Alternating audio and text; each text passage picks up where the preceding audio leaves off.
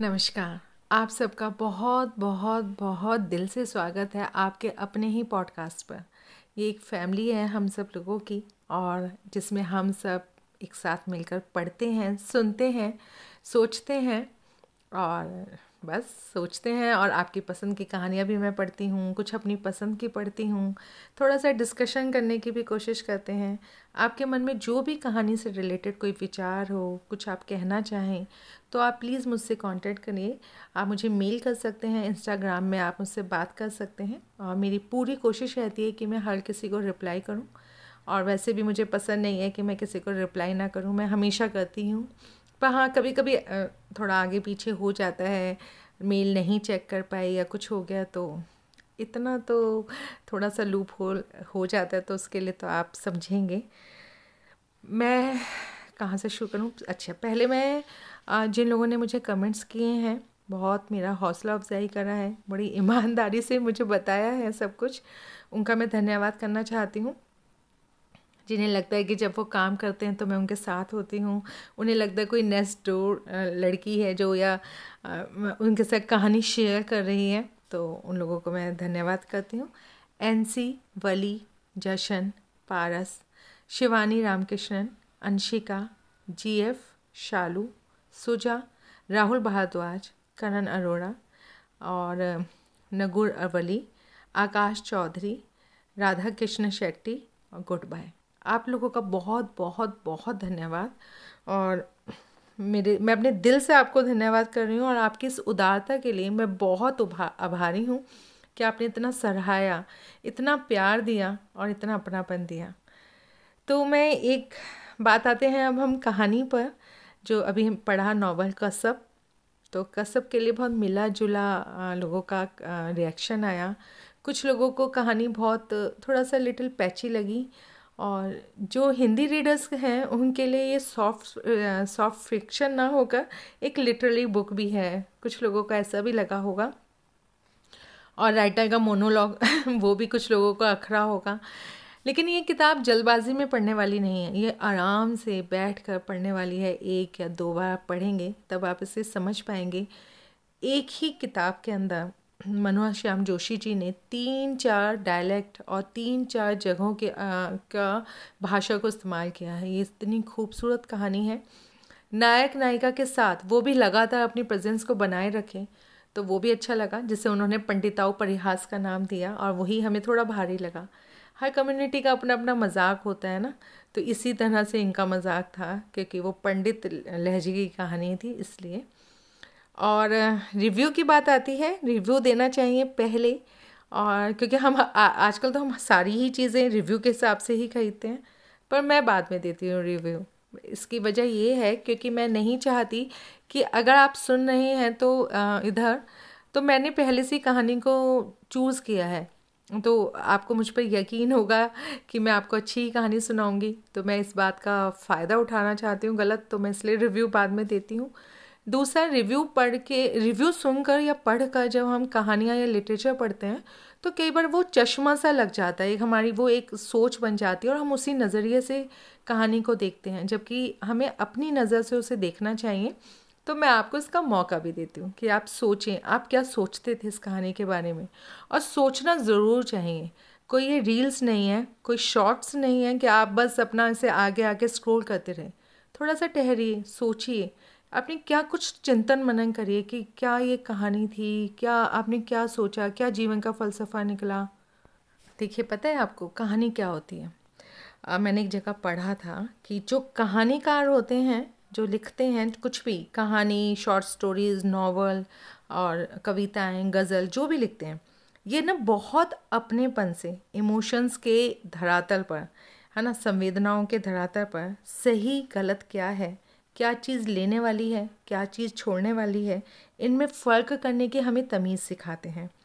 जो हमारे एक एक्सपोर्ट सोच हो गई है, इधर उधर से जो चीज़ें हमने ली और वैसे ही हमने देख देख के अपनी सोच बना रही है, लेखक उसमें दरार डालते हैं और हमें जो आसपास की जो स्थिति है, उसके प्रति सचेत करते हैं, हमें हमें सावधान करते हैं रुको, देखो और थोड़ा सा सोचो। तो कहानियों को इस तरह से, इसलिए मैं बाद में रिव्यू देती हूँ क्योंकि मुझे ये बात बहुत अच्छी लगी लगी और शायद प्रदीप पंत एक हैं कहानीकार उन उन्होंने ये बात कही थी। और वाकई ये बात है कि कहानियाँ, फ़िल्में, ये सारी चीज़ें यही होता है कि आप रुकिए, सोचिए, जो हम एक एक एक पैटर्न में सोचते आ रहे हैं, उसमें थोड़ा सा खलबली लाते हैं। तो अब बात आते हैं कसब पर। तो मैंने जैसे बताया कि किसी को मुश्किल लगा, किसी को आसान लगा बहुत सीधी सी कहानी नहीं थी, लेकिन हिंदी साहित्य की तीन जो प्रेम कथाएँ बहुत फ़ेमस हैं और जो हमेशा टॉप पर मानी जाती हैं, उनमें एक गुनाहों का देवता, जो कि धर्मवीर भारती जी की है और मनोहर श्याम जोशी जी की कसब और अज्ञे जी की दीप है, तीन दीप, है ना? सॉरी नदी के द्वीप नाम ही भूल गई। और तीनों कहानियों का बिल्कुल अलग अलग प्लॉट है, बिल्कुल अलग सोच है। पर तीनों ही बहुत अच्छी, बहुत बढ़िया कहानी है और नदी के द्वीप तो ऐसी किताब है जिसे ओशो जी ने रिकमेंड किया था। ओशो ने केवल एक हिंदी बुक रिकमेंड करी है जो सबको पढ़नी चाहिए, उसमें नदी के द्वीप है। वो भी बहुत अच्छी कहानी है, कभी आगे पढ़ेंगे। तो अब बात करते हैं कसब की। तो ये कहानी थी डीडी और बेबी की प्रेम कथा, जो कि दोनों अपनी उम्र के छोटे पड़ाव पर थे और जहाँ पर उपन्यास में एक जगह मनोहर श्याम जोशी जी भी कहते हैं कि प्रेम में एक बार टूटना तो होता ही है और ये जितना जल्दी हो जाए, उतना अच्छा है। क्योंकि उसके बाद आदमी संभल सकता है और आगे बढ़ सकता है। और इसमें भी यही दिखाया कि जो बेबी थी, वो सत्रह साल की थी, छोटी थी, लेकिन वो खिलंदड़ स्वभाव की थी, कहीं पे टिक नहीं पाती थी, पर फिर भी एक क्लैरिटी थी उसके दिमाग में। और जो डीडी था, बहुत पढ़ा लिखा, बहुत समझदार वो हमेशा दुविधा में रहता था। मैं ऐसे करूँ कि वैसे करूँ, ये सही होगा, वो सही होगा। उसने ये बोला तो इसका मतलब होगा ये, या कि वो मतलब होगा। तो उस दुविधा को, उस और ये जो नदी के द्वीप सॉरी, नदी के द्वीप में बोल रही हूँ ये जो कसब है, ये कहानी है मध्यम वर्गीय परिवार की या मध्यम वर्गीय सोच की कहानी है। मिडिल क्लास जो सोचता है उसके ऊपर है। तो इस कारण की दुविधा हम सबके जीवन में बनी ही रहती है, हम सोचते हैं। पर हर समय इस दुविधा में रहना भी सही नहीं है और कई बार हम बड़े अच्छे अच्छे मौके भी खो देते हैं। रिश्ते हमारे हाथों से छूट जाते हैं। किसी के लायक बनने की धुन और कुछ बन जाने की चाह डीडी पर इतनी सवार थी, जो आजकल भी, आज भी हमारे जो मिडिल क्लास फैमिलीज़ हैं, उनमें बहुत साफ़ से दिखाई देती है। कुछ चीज़ों की कमियों की वजह से जीवन में कोई कमी होती है उसे पूरा करने के लिए और कई बार पूरा सब कुछ मुकम्मल पा लेने की चाह में हम बहुत चीज़ों को छोड़ते चले जाते हैं। बहुत सारे रिश्ते इस अमेरिका जाने की ज़िद में, कुछ नया बन जाने की चाह में, किसी के लायक बन जाने के लिए उसकी बलि चढ़ जाते हैं। मैं किसी के ऊपर पर्सनल कुछ बोल नहीं रही हूँ, जो मैं इस कहानी के बारे में मेरी अपनी जो सोच है, वो मैं आपके साथ शेयर कर रही हूँ। साथ में मैं आपको ये भी डिस्क्लेमर दे दूँ कि मैं बहुत बड़ी स्कॉलर नहीं हूँ, एक पाठिका हूँ किताबें पढ़ने का मुझे शौक़ है, और पढ़ती हूँ और थोड़ा सोचती हूँ, वही मैं आपके साथ शेयर कर रही हूँ। आपके जो विचार हैं, आप क्या सोचते हैं, वो मेरे साथ ज़रूर शेयर कीजिएगा, मुझे अच्छा लगेगा। तो बात हो रही थी डीडी की, और ये जो कुछ बन जाने की चाह में जो हम अपने, हम ना रिश्तों से कट जाते हैं, और इंसान जब चला जाता है ना दूसरे देश, दूसरे शहर, बहुत ज़्यादा पैसा कमाने के लिए, या कुछ कुछ ज़रूरतों की वजह से और वो ये सोचता है कि जो मैंने पीछे रिश्ते छोड़ दिए हैं वो हमेशा बने ही रहेंगे। अटल अमर वो कहीं नहीं जाएँगे। और इस बात पे उन्हें यकीन से ज़्यादा विश्वास होता है। लेकिन ऐसे रिश्तों में भी एक खला आ जाता है। वो ख़त्म होने लेते हैं हो, होने लग जाते हैं। तो बेबी ने क्या किया? जब ऐसे रिश्तों से वो जब प्यार में उसने धोखा खाया या जब डीडी उसे जा रहा था छोड़ के तो उसने अपने आप को डुबो दिया पढ़ने पढ़ाने में। और यही एक बेहतरीन तरीका होता है, जब हमसे कुछ छूट जाता है, उसके लिए हाय हाय और रोना धोना मचाना है। ठीक है, रोना धोना ज़रूरी है, पर रो लिए।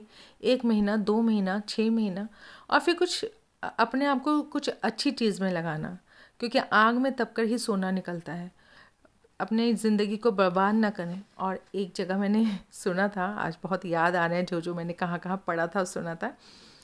एक एक ड्रामा था उसमें एक डायलॉग था कि जब कोई हाथ छुड़ाकर जाने लगे तो समझो कि वो पहले ही जा चुका है। तो ये बात सही है, जब आप जा रहे हैं अपने रिश्तों को छोड़कर या कोई आपसे बहुत दूर है तो वो ख़त्म ही है। हम फालतू में उसका बोझा ही ढो रहे हैं, ज़िंदगी में आगे बढ़ें। बेबी एक स्ट्रॉन्ग कैरेक्टर लड़की थी और जबकि डीडी कुछ लुंज पुंज टाइप का कैरेक्टर था। डीडी ने सोचा कि मैं शादी करूँगा, लेकिन कर नहीं पाया। हर समय उसकी दुविधा ही नहीं ख़त्म होती थी। किसी चीज़ की तलाश में फिरता जा रहा था। और आखिर में यही हुआ कि ज़िंदगी को आप, ज़िंदगी आपको ठहराव देना चाहती है, चाह रही है तो उस ठहराव को हमें एक्सेप्ट कर लेना चाहिए, उसे स्वीकार कर लेना चाहिए। ये बात ठीक है कि किसी को कभी मुकम्मल जहाँ नहीं मिलता, लेकिन जो भी मिलता है, अपनी, उन कमियों के साथ ही, जो जीवन में कमियाँ हैं, उन कमियों के साथ ही, उस जहाँ में मुकम्मलता तलाशनी पड़ती है। तो मेरा, मेरी तो ये सोच निकला, मैंने तो ये समझा इस कहानी को पढ़कर। मैंने वैसे इसे तीसरी या चौथी बार पढ़ा था और मुझे पसंद है ये कहानी पढ़ना। आप क्या सोचते हैं? ज़रूरी नहीं है जो मैं सोच रही हूँ, आप भी उस बात से बिल्कुल आपका भी सेम सोच हो वैसा। वैसे ही आप राय रखें, आप अलग सोच सकते हैं। लेकिन बट ठीक है यही। तो मिलते हैं नई कहानी के साथ। तब तक अपना ध्यान रखिएगा। और नानक सिंह जी की किताब जो जशन ने बोला पवित्र पापी या पवित्र पाप जो था मैं नेक्स्ट कहानी वही पढ़ूँगी पवित्र पापी। नानक सिंह जी की कहानियाँ बहुत अच्छी होती हैं मैंने कुछ पढ़ा था और बहुत दिल को छू जाने वाली होती हैं। मैं तो आ, और भी कई फरमाइशें आई हुई हैं जैसे कि मुझे याद है राग दरबारी पढ़ना है मुझे रेत समाधि पढ़ना है और सुरेंद्र मोहन पाठक की कुछ किताबें पढ़नी हैं।